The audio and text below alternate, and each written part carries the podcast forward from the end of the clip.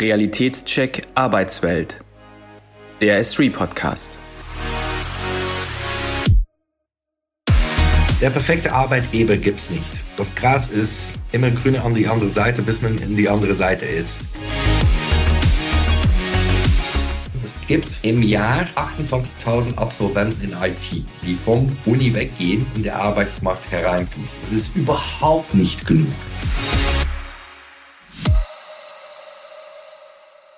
Jedes Podcast-Format braucht Stammgäste. Christoph Zwennepohl, mein heutiger Gast, ist auf dem besten Wege dorthin.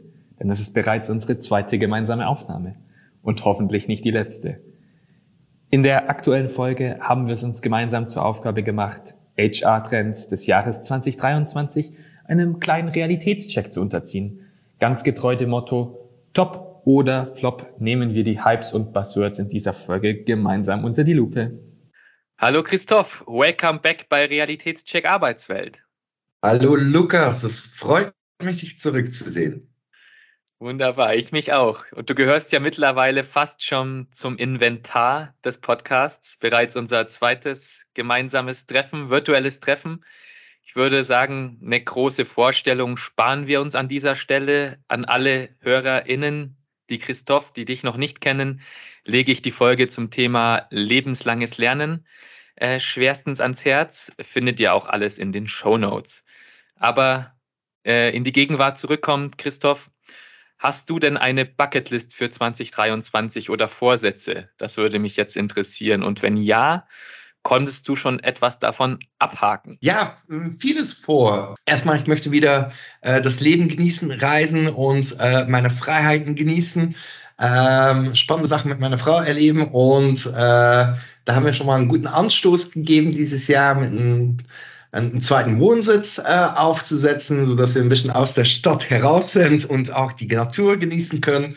Ähm, aber sonst professionell stehen wir für ein ähm, unglaublich spannendes Jahr. Äh, wir gehen in eine Transformation mit S3, die, finde, die wird in Deutschland stattfinden ab äh, zweite Halbjahr ist der Rollout.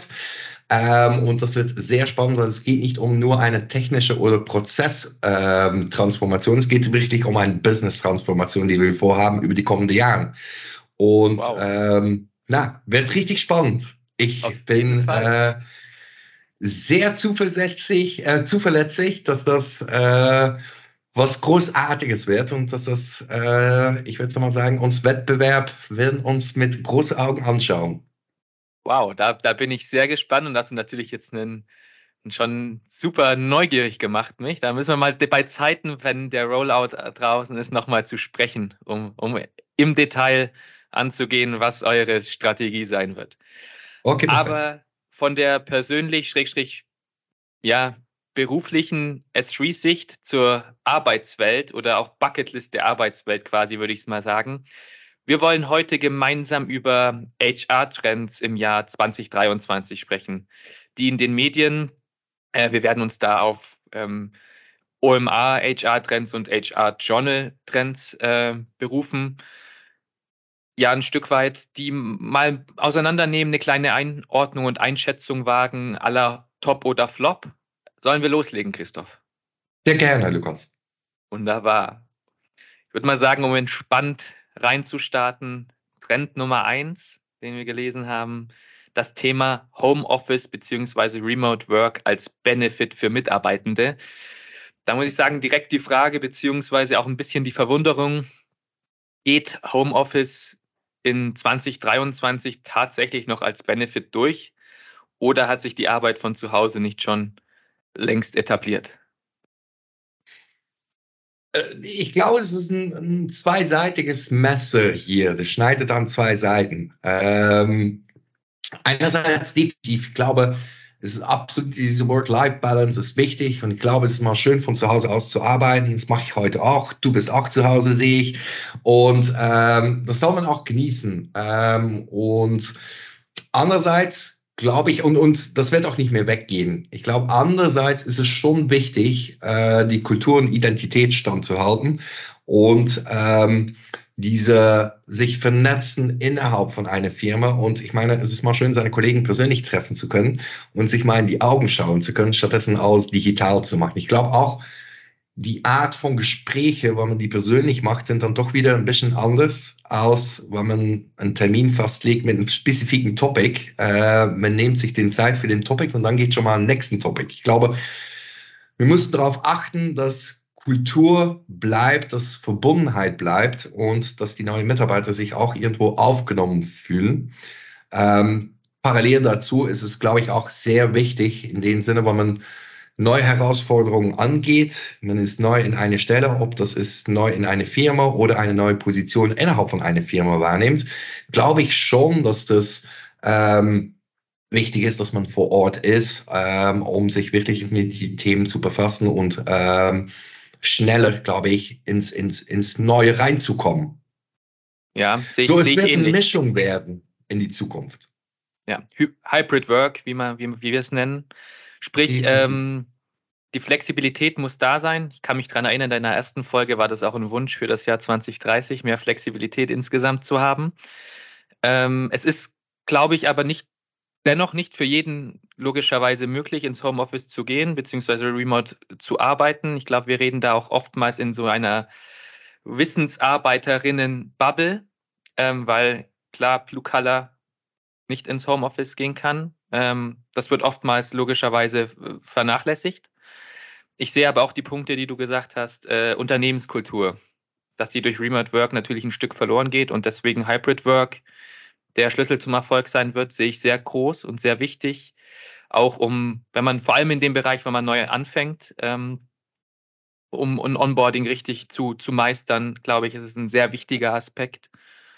Und wie du auch schon richtig gesagt hast, glaube ich, dass, ähm, ja, dass wir auch wieder auf Dauer ein Stück weit zurück im Büro ja, zu finden sein werden. Ich glaube, es gibt ja Beispiele aus dem Ausland, aus, aus den USA, wo die Mitarbeitenden wieder zurück äh, ins Büro geholt werden, was nicht die Lösung sein kann, jemanden zu zwingen. Klar, das muss, wie du sagst, eine hybride Lösung sein.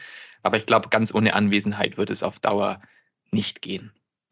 Nein, und die Herausforderung ist tatsächlich, die Leuten der Sinne des Büro wieder mitzugeben. Das Büro hat eine neue Funktion, eine neue Funktionalität. Und da geht es wirklich um zusammenzuarbeiten, voneinander zu lernen, ähm, Ecosystems intern aufzubauen, sich weiter zu auszubilden, zusammen mit Kollegen.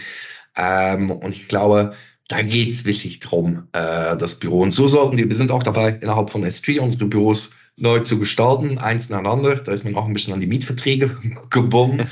Aber die Büros, die wir jetzt neu gestalten, die sehen komplett anders aus als die Büros, die wir in der Vergangenheit haben. Es geht wirklich darum, man braucht keine 100% Kapazität mehr, man nimmt nur noch 70% Kapazität und das Büro hat Creative Rooms, wo man brainstormen kann. Das ist ganz anders aufgesetzt, kann man nicht vergleichen. Ja, also es geht mehr um einen Ort der Begegnung dann. Absolut. Also top oder flop, Christoph? Äh, ich finde es top aber mit einem gewissen Rahmen da drin zu setzen, ähm, weil ich glaube, es ist wichtig, sicherlich, wir reden, wir reden über War of Talents und was bindet einen Mitarbeiter am meisten, das ist auch die Kultur, die man äh, kreiert. Sehe ich ähnlich. Also mit Vorsicht zu genießen, eher diese hybride Lösung versuchen, Absolut. ganzheitlich und kulturell zu integrieren. Ja. Wunderbar, da würde ich mal sagen, geht es weiter zur Nummer zwei. Wir sind super schnell unterwegs. Ähm, ich habe eine These für dich dabei. Du hast schon den War of Talents äh, angesprochen. Steigender Fachkräftemangel bedeutet sinkende Loyalität. Ähm, mit einem sich weiter verschärften Fachkräftemangel sitzen Arbeitnehmende, muss man tatsächlich so sagen, am längeren Hebel und können sich ja jederzeit einen neuen Job suchen, sollten die Arbeitgeber Forderungen und Wünsche nicht erfüllen. Hier ist natürlich der Realitätscheck spannend. Ist das in wirtschaftlich schwierigen Zeiten, kann man ja aktuell auch so sagen, ähm, in der vermehrt von Entlassungen und Einstellungsstopps zu hören ist, ist es tatsächlich so? Ähm, ich denke es nicht. Ich glaube, wenn man sich irgendwo identifiziert mit einer Firma und die hat einen guten Purpose und die kümmert sich um seine Mitarbeiter. Ich meine, der perfekte Arbeitgeber gibt es nicht das Gras ist immer grüner an die andere Seite, bis man in die andere Seite ist. Ich glaube, man muss sich davon bewusst sein, dass es immer ein Geben und Nehmen ist. Und ähm, man möchte auch irgendwo ankommen. Und ich glaube, es ist auch wichtig, weil man sich. Jeder hat es doch als Ziel, weiterentwickelt zu werden. Aber wie soll man Menschen weiterentwickeln, wenn die Leute nicht lang genug innerhalb von einer Firma bleiben, sodass man sie nicht ordentlich kennenlernt, um zu wissen, wo soll ich ansetzen, um der Person weiterzuentwickeln? Und ich denke, die Loyalität, die muss nicht unbedingt weniger werden, weil War of Talents. Ich glaube, die Arbeitgeber sind sich absolut bewusst davon, dass sie gewisse Sachen anders machen mussten, sind allen auch dabei meistens, um zu gucken, was sie reinbringen können, im Rahmen, dass es für den Arbeitnehmer viel angenehmer wird oder effektiver wird äh, zu arbeiten, effizienter wird. Ähm, ob das jetzt um ähm, ich würde mal sagen, Work-Life-Balance-Themen gehen, was wir eben besprochen haben, oder ob das um Gehalt ist oder ob das um äh, Weiterentwicklung ist, weitere Bildung ist. Ich glaube, jeder setzt an aller Seiten jetzt an. Ich glaube, das ist ein sehr positiv. Der Will von der Arbeitgeber ist definitiv da. Klar gibt es immer Leute, die von eins aufs andere springen werden. Ich denke, langfristig ist das nicht das Richtige äh, zu tun, weil irgendwo verbrennt man sich auch. Und ähm, deswegen, für mich muss es nicht unbedingt sein, weil da ein großer War of Talent ist, dass die Loyalität deswegen unbedingt runtergeht.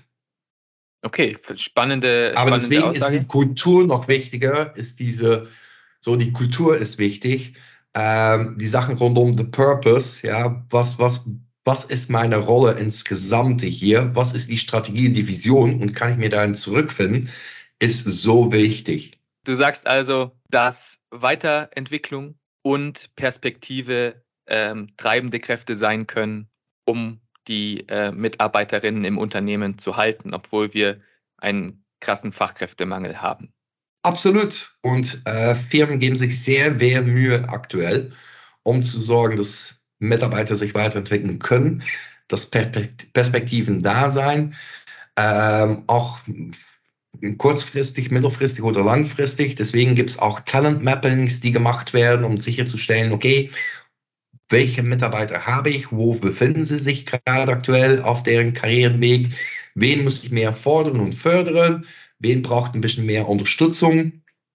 Ich glaube, da wird viel investiert. Ähm, und ich glaube, wenn die Mitarbeiter das tatsächlich auch sehen und spüren, dann glaube ich, ist man eher geneigt, irgendwo zu bleiben, stattdessen irgendwo einen Job voranzunehmen, wo du vielleicht 20 Prozent mehr Fixgehalt bekommst. Aber was ist mein Perspektiv nachher? Wie werde ich weiterentwickelt? Wo komme ich da an? Ich meine, Geld ist nicht alles. Ja, das stimmt. Also dieses, ähm, diese Perspektive, was ich direkt noch im Kopf hatte, war auch dieses vielleicht Sicherheitsbedürfnis, auch in den aktuell unruhigen äh, Zeiten oder unruhigen Zeiten, äh, die auch ein Punkt dafür sein könnten, dass äh, MitarbeiterInnen das Unternehmen eben nicht verlassen, weil sie denken, hm, wir wissen ja sowieso nicht, wie es in der Zukunft aussieht. Wir wissen nicht, wie es in unter andre, anderen Unternehmen und anderen Branchen aussieht. Deswegen bleibe ich vielleicht auch deswegen bei dem Unternehmen, wo ich mich hinentwickelt habe, äh, wo ich eigentlich ein gutes Gefühl habe, oder? Also dieses Sicherheitsgefühl kann schon auch eine Rolle spielen ich will es nicht unbedingt Sicherheitsgefühl nennen. Ich glaube nicht, dass die Generation von heute so, die so viel Sicherheit sucht, diese neue Generation.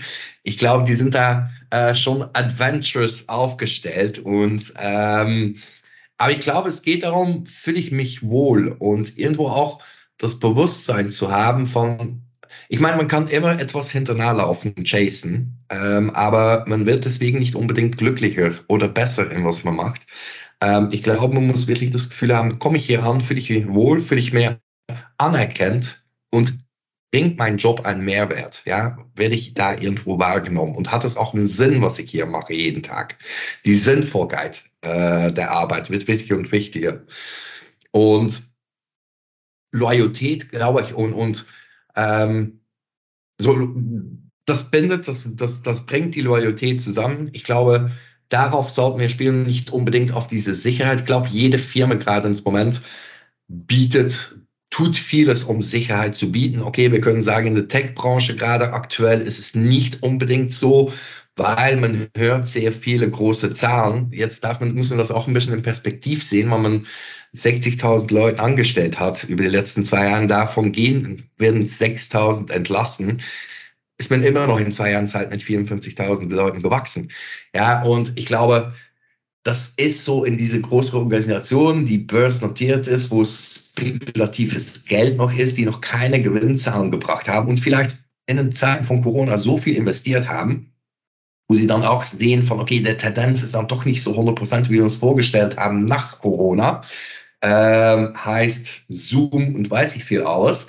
Ähm, klar muss man sich da wieder ein bisschen umdenken und denken dann im Sinne von den Aktionären auch. So, deswegen meiner Meinung nach, äh, wir sollten uns nicht ähm, zu scharf darstellen. Ähm, ich denke, es ist alles noch sehr healthy. The War for Talent geht weiter. Jeder Arbeitgeber ist sich da 100% von bewusst und arbeitet mit daran.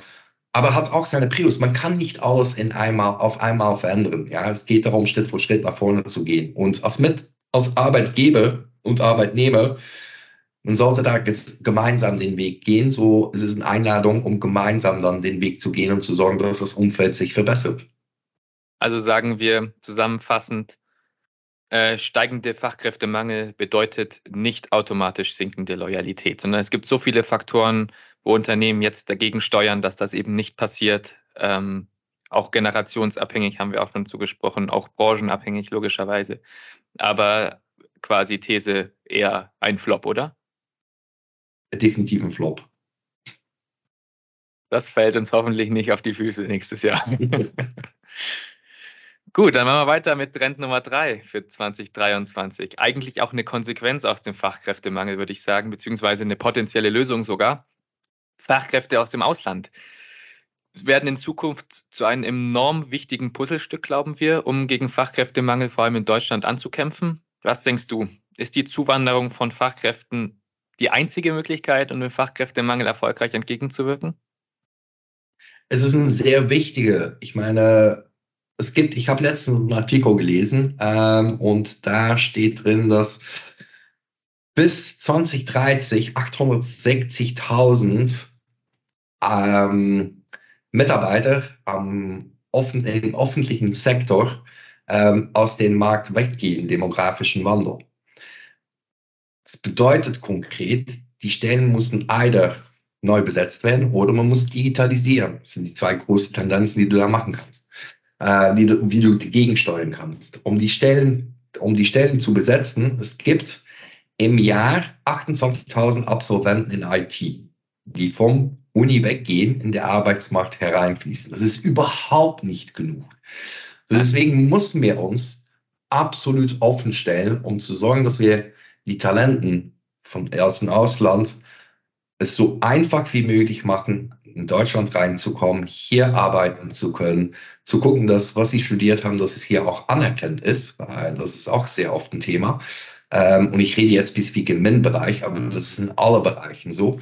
Ähm, so, ich bin definitiv ähm, dafür, dass wir, und das ist ein Thema, das wir als, als Firmen uns offen stellen müssen, definitiv und offen sein, um zu sorgen, dass wir ein diverse, äh, eine diverse Gruppe haben, mit wem wir zusammen als vom Mitarbeiter haben, weil das wird uns auch weiterbringen. Aber parallel dazu braucht man von der Politik die Unterstützung, dass sie es uns auch einfacher machen, dass wir die Leute easy einstellen können und dass da nicht einen großen bürokratischen Kram erstmal äh, stattfinden muss. Ich glaube, da spricht so einen ganz, ganz wichtigen Punkt an. Also neben der ne, Digitalisierung, die zusätzlichen treibende, eine treibende Kraft sein kann, entsteht, glaube ich, tatsächlich echt ein, ein, Eindruck, dass Deutschland beim Thema Einwanderung bzw. Fachkräfte aus dem Ausland absolut Nachholbedarf haben. Also Einbürgerungsprozesse sind super langwierig, viele scheitern an der Bürokratie. Äh, also hier muss einiges passieren. Hast du konkrete Tipps, äh, was passieren muss, dass dieser Trend der Fachkräfte aus dem Ausland endlich Realität werden kann? Ich glaube, Deutschland muss sich wieder ein bisschen noch besser positionieren äh, für, in, in, bezüglich die Stärken, die es hat in Innovation, in Technologie. Ich glaube, dass wir mittlerweile innerhalb von Deutschland so ein bisschen unsere Made in Germany äh, Label langsam verloren haben und diese Stolzheit sollte wieder nach vorne kommen, zu sagen von, hey, wir sind noch immer ein innovatives Land und sollten über den Weg wirklich die Fachkräfte anziehen. Und das fehlt uns ein bisschen. Ich glaube, wenn wir so ein bisschen rumschauen in andere Länder, da sind die schon präsenter, um wirklich die Talenten ähm, zu motivieren. den Umzug zu machen. Mhm. Und ich denke, da wäre es schön, eine, eine Unterstützung zu bekommen. Also Attraktivität, ein Punkt, ähm, bürokratische Hürden auf der anderen Seite. Ähm, ich habe jetzt letztens tatsächlich gelesen, ich glaube sogar in der Süddeutschen Zeitung, dass ähm, die Politik in diesem Jahr ein Programm vorlegen wird, mit dessen Hilfe die Zuwanderung von Fachkräften erleichtert werden soll. Äh, da geht es dann um Sprachskills, ähm, es geht um eine Chancenkarte, Punkt mit Punktesystem nach Einwanderung bewertet, Kriterien, Qualifikation, Sprachkenntnisse, Berufserfahrung, ähm, Alter etc. Ähm, ich glaube, das kann ein richtiger Schritt sein. Aber müssen wir natürlich abwarten, ob wir uns da wieder überbürokratieren oder ob das äh, so funktioniert. Und, und Sprachkenntnis ist eine Sache. Ich denke, man muss es auch finanziell versuchen, attraktiv zu machen. Ich meine, Holland zum Beispiel zahlt man, wenn man von Ausland nach Holland geht und man ist eine qualifizierte MINT-Fachkraft, dann zahlt man die ersten zehn Jahre weniger Steuern. Wow. Ja, das ist natürlich äh, das ist ein Game Changer. Ich meine, man kann es auch irgendwo da einen Push geben und es ist nicht, dass sie unbedingt Language Skills abfordern in, in, in Holland. Es geht da wirklich darum, die brauchen diese Experten. Und ich meine, das meiste wird sowieso auf diesem Level auf Englisch gemacht. Stimmt, ähm, auch diese internationale Sprache, ganz wichtiger Punkt, vor allem im MINT-Bereich, können wir logischerweise ja. sagen, absolut essentiell.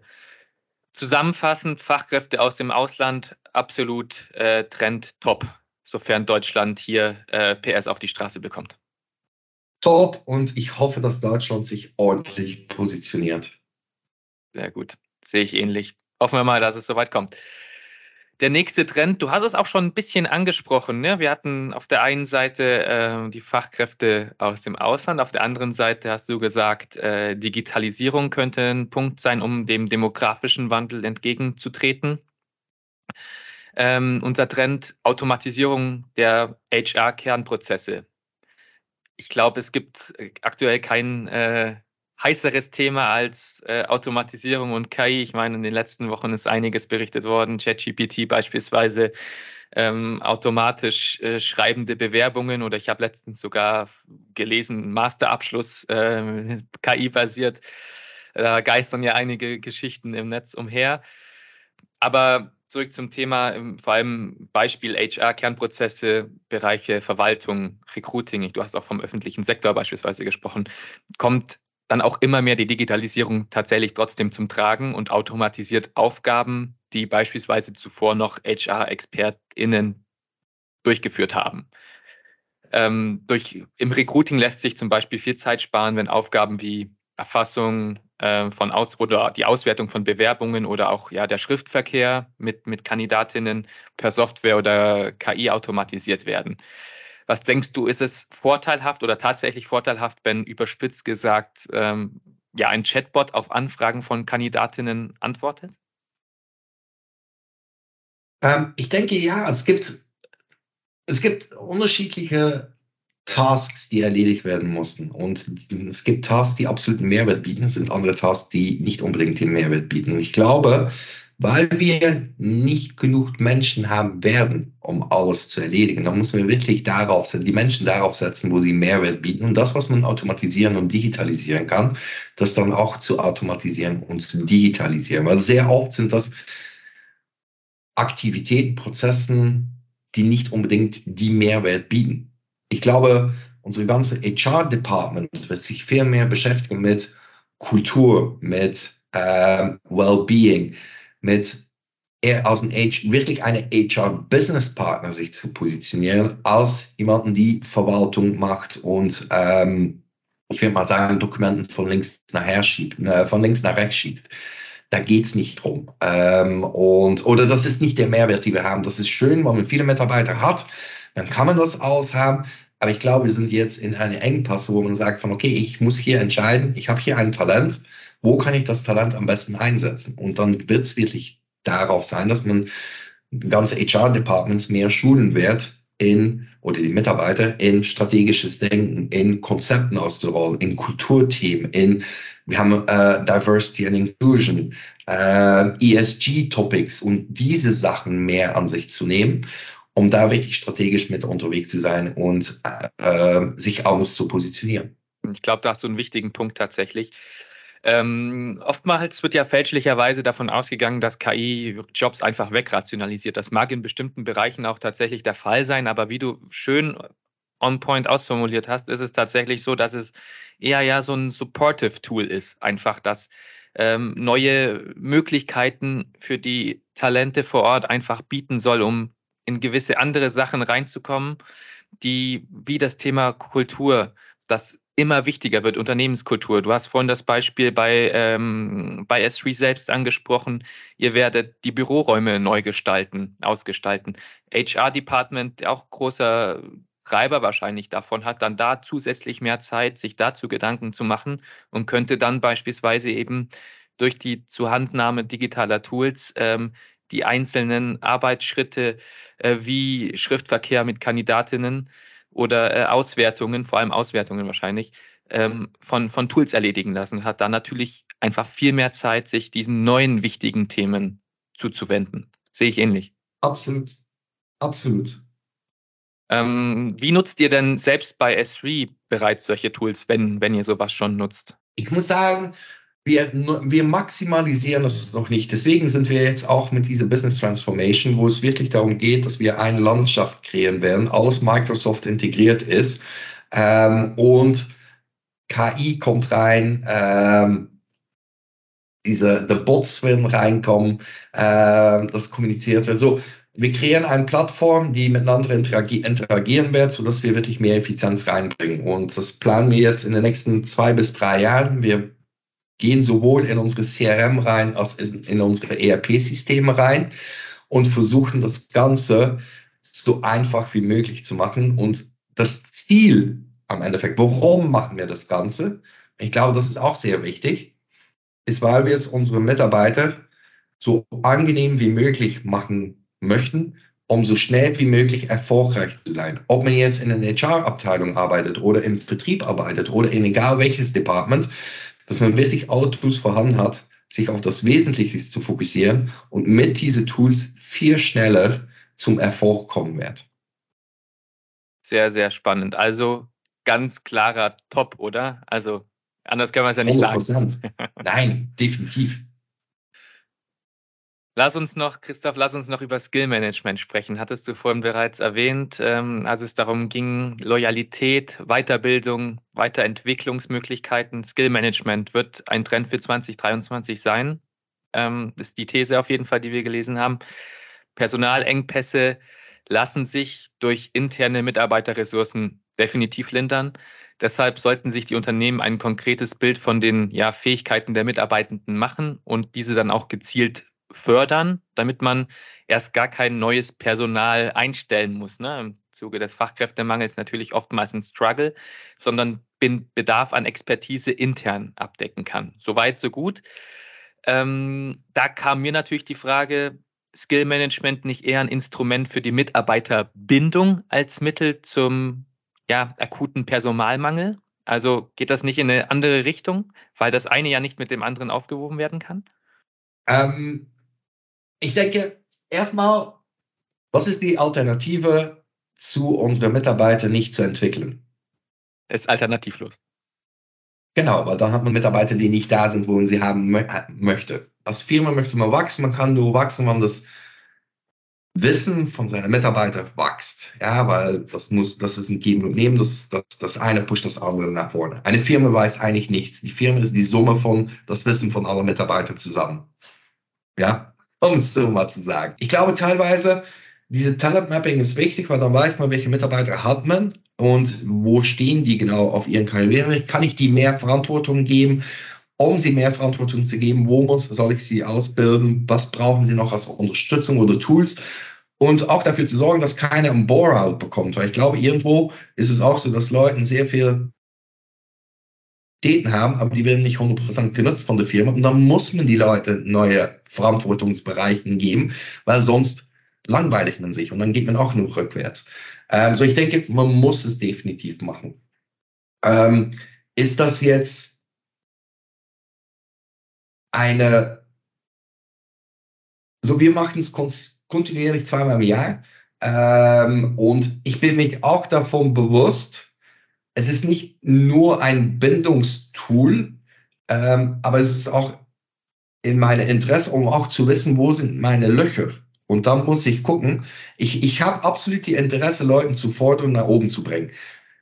Bedeutet das konkret, okay, linke Tasche, rechte Tasche, äh, aber die Summe bleibt das gleiche im Endeffekt, äh, stimmt nicht 100 Prozent, weil wenn ich sorge, dass meine Organisation wächst, meine Mitarbeiter mitwachsen, werde ich neue Positionen, wird es mir einfacher sein, glaube ich, Leuten von unten reinzubringen, in die Kultur reinzubringen und dann denen auch wieder Karrierewege zu anbieten zu können, stattdessen mehr auf die Suche zu gehen, extern auf ein gewisses Level, gewisse Skills äh, auf, vom Markt zu holen.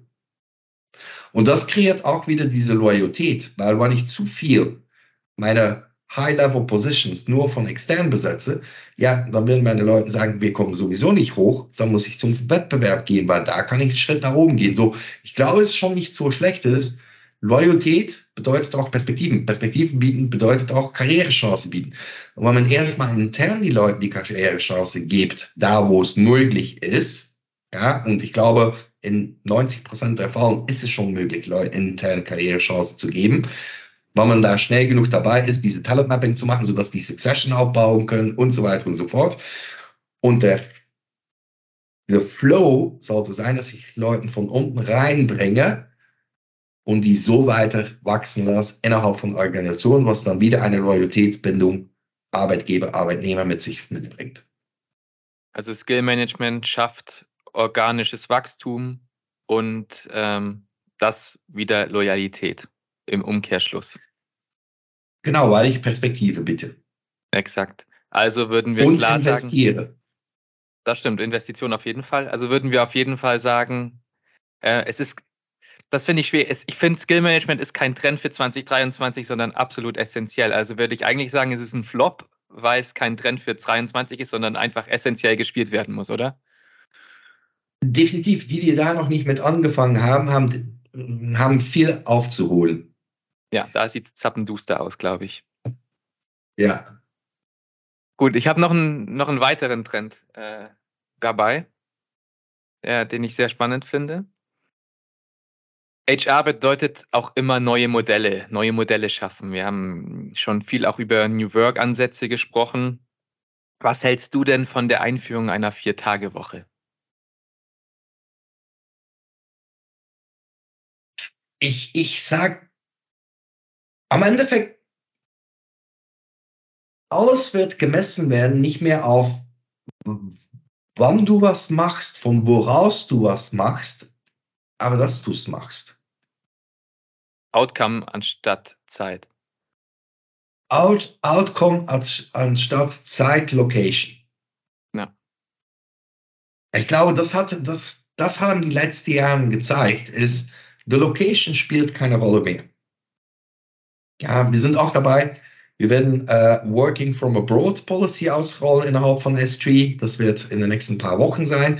Es soll unsere Mitarbeiter auch die Möglichkeit geben, vom Ausland aus äh, zu arbeiten. Klar hat man da ein Rahmenwerk, dass man compliant sein muss für Social Security, Tax Reasons etc.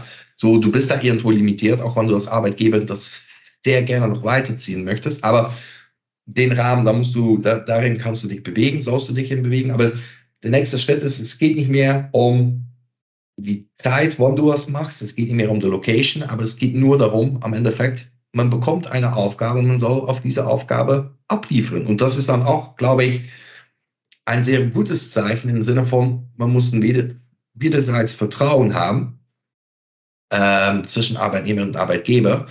Ähm, und der Arbeitnehmer wird wirklich ist accountable und responsible für die Aufgaben, die er bekommt und die er erledigen soll.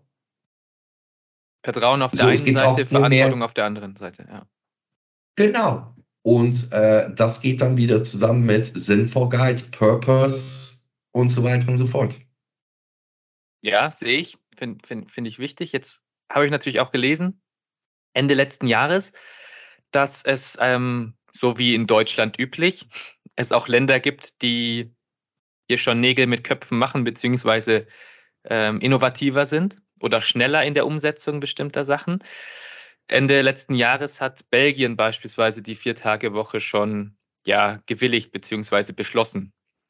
Ähm, mhm. Hast du da schon, schon irgendwie Stimmen gehört? Kannst du da schon erste Eindrücke geben, wie das dann auch in der Praxis wirklich funktionieren kann? Weil ja, Theorie ist, wie wir gesprochen haben, gerade die eine Seite der Medaille, aber wie es dann in der Praxis funktioniert, ist oftmals dann ja nicht so leicht einsehbar. Gibt es da schon erste Stimmen? Hast du da was gehört? Lukas, du gibst mir eine sehr gute Idee. Ich bin dieses Wochenende in Belgien. Ich bin Belgier. Aber ich muss ganz ehrlich gestehen, dass ich die Frage noch nicht gestellt habe an meinen Freundenkreis, wie ob jemanden in dieses Modell reingestiegen ist und wie es sich anfühlt. Aber da hast du mir eine sehr gute Idee gegeben und ich, äh, ich hoffe, im nächsten Podcast merkt ihr das. Die Fragen möchte ich dann nochmal beantworten mit Live Cases. Ist notiert. Okay, perfekt. Ja, da bin ich sehr, sehr gespannt drauf, äh, was du da berichten kannst. Aber ich glaube auch hier absolut ähm, top, oder? Muss wir sehen. Ich, ich kann mir da noch nicht 100% positionieren. Ich bin da ganz ehrlich. Ich meine, man hat auch mal gesprochen von, ähm, es gibt gewisse Firmen, die, es ist so ein bisschen wie das Grundgehalt für allen. Ja, man hat es auch mal versucht, ist, ist drauf zurückgekommen. Ich glaube, es ist alles noch ziemlich frisch. Theoretisch, ja, ähm, ich glaube, so ein Modell wird auch in die Lage sein, Job-Sharing zu machen, dass man Stellen besetzt mit zwei Leuten, die eine Stelle nehmen. So dass, glaube ich, ist manchmal auch nicht so schlecht, das zu tun. Aber ich, es ist für mich noch zu früh, um da zu sagen, ich kann mir da ordentlich auf positionieren. Ich möchte mir da noch ein bisschen tiefer mit beschäftigen und auch mal zu sehen von, ja, man hat die eine Sache ist, was auf Papier steht und wie es dargelegt wird. Und wie du selber erwähnt hast, die andere Sache ist, wie funktioniert das jetzt praktisch? Es könnte auch viel mehr Stress mitgeben. Ich bin hier jetzt einfach mal der zuversichtliche Part des Gesprächs und sage, das wird, äh, wird spannend und, und wichtig und gut. Ähm, du möchtest dich da noch nicht drauf festnageln lassen, fair enough. Ähm, du berichtest dann, sobald du Input aus Belgien bekommen hast, wie das weiterlaufen kann. Wunderbar. Und äh, aber du hast natürlich recht. Äh, die Praxis muss am Ende zeigen, ähm, ob es realisierbar ist oder nicht. Wichtiger Punkt, der jetzt hier am Ende noch, äh, finde ich, reinkam. Und ob es das Ziel erreicht. So, das, ich glaube, das Wesentliche ist, was ist das Ziel davon? Und erreicht es das Ziel? Wir sagen immer ja, viele Wege führen nach Rom und wenn das ein möglicher Weg wäre und am Ende dann dieses Endresultat zu erzielen, dann sollten wir auf diesen Weg gehen auch. können. Definitiv. So, dann würde ich sagen, kommen wir fast schon zum Ende. Ich weiß nicht, ob du dich daran erinnern kannst. Am Ende der letzten Folge hatte ich dich gefragt, welcher Wunsch hinsichtlich der Arbeitswelt 2030 für dich endlich Realität werden sollte. Da hast du mit Flexibilität geantwortet. Passend zur aktuellen Folge würde ich dich gern Folgendes fragen. Welcher Trend sollte sich in diesem Jahr auf jeden Fall durchsetzen, den wir, die, die wir gerade besprochen haben? Die Arbeitswelt ist sich am Transformieren generell. Und jede Firma transformiert sich gerade aktuell, um seine Modelle und Prozesse anzupassen, auch im Sinne von damit rechnend, dass ein Arbeitskraftenmängel nur noch zuspitzen wird. Das bedeutet, jede Firma ist gerade in einer Transformation. Das bedeutet auch, dass man erstmal wissen muss, was, was transformiere ich und was kann ich nicht transformieren, weil transformieren zum Transformieren bringt auch wieder nichts. Ja, man muss schon genau wissen, was sein Ziel ist mit der Transformation, die man, äh, was, was für ein Ziel man erreichen möchte. Ähm, und das bedeutet auch, dass man von der HR-Perspektive sehr näher an seine Mitarbeiter sein muss, weil das eine große Veränderung sein wird in eine Firma. Und ich glaube, das ist definitiv der Trend ist, dass wir transformieren und dass HR oder the People Function als generelle äh, Departments, das ist HR, LD und all die sich wirklich um diese Themen kümmern, ähm, gemeinsam Talent Acquisition, ähm, ist wirklich, dass die sehr näher dran sind an unsere Mitarbeiter, um die zu unterstützen, diese Change durchzugehen, weil Veränderung ist immer schwierig. Es wird niemals, es muss erstmal ein bisschen schlimmer werden, bevor es besser wird. Ja, und äh, das ist die Realität. Ähm, und ich denke, das ist definitiv der Trend von 2023. Vieles wird sich verändern in jede Firma, wie es aufgesetzt ist. Und ja, wir sind auch eingeladen, ausgefordert, um es umzusetzen. Sehr schöne Schlussworte. In diesem Sinne bedanke ich mich ganz herzlich für, für die Zeit, die du uns zur Verfügung gestellt hast. Mehr zu S3 sowie alle Infos und Links zu den Podcast-Folgen finden Sie unter www.s3.com und in den Show Notes.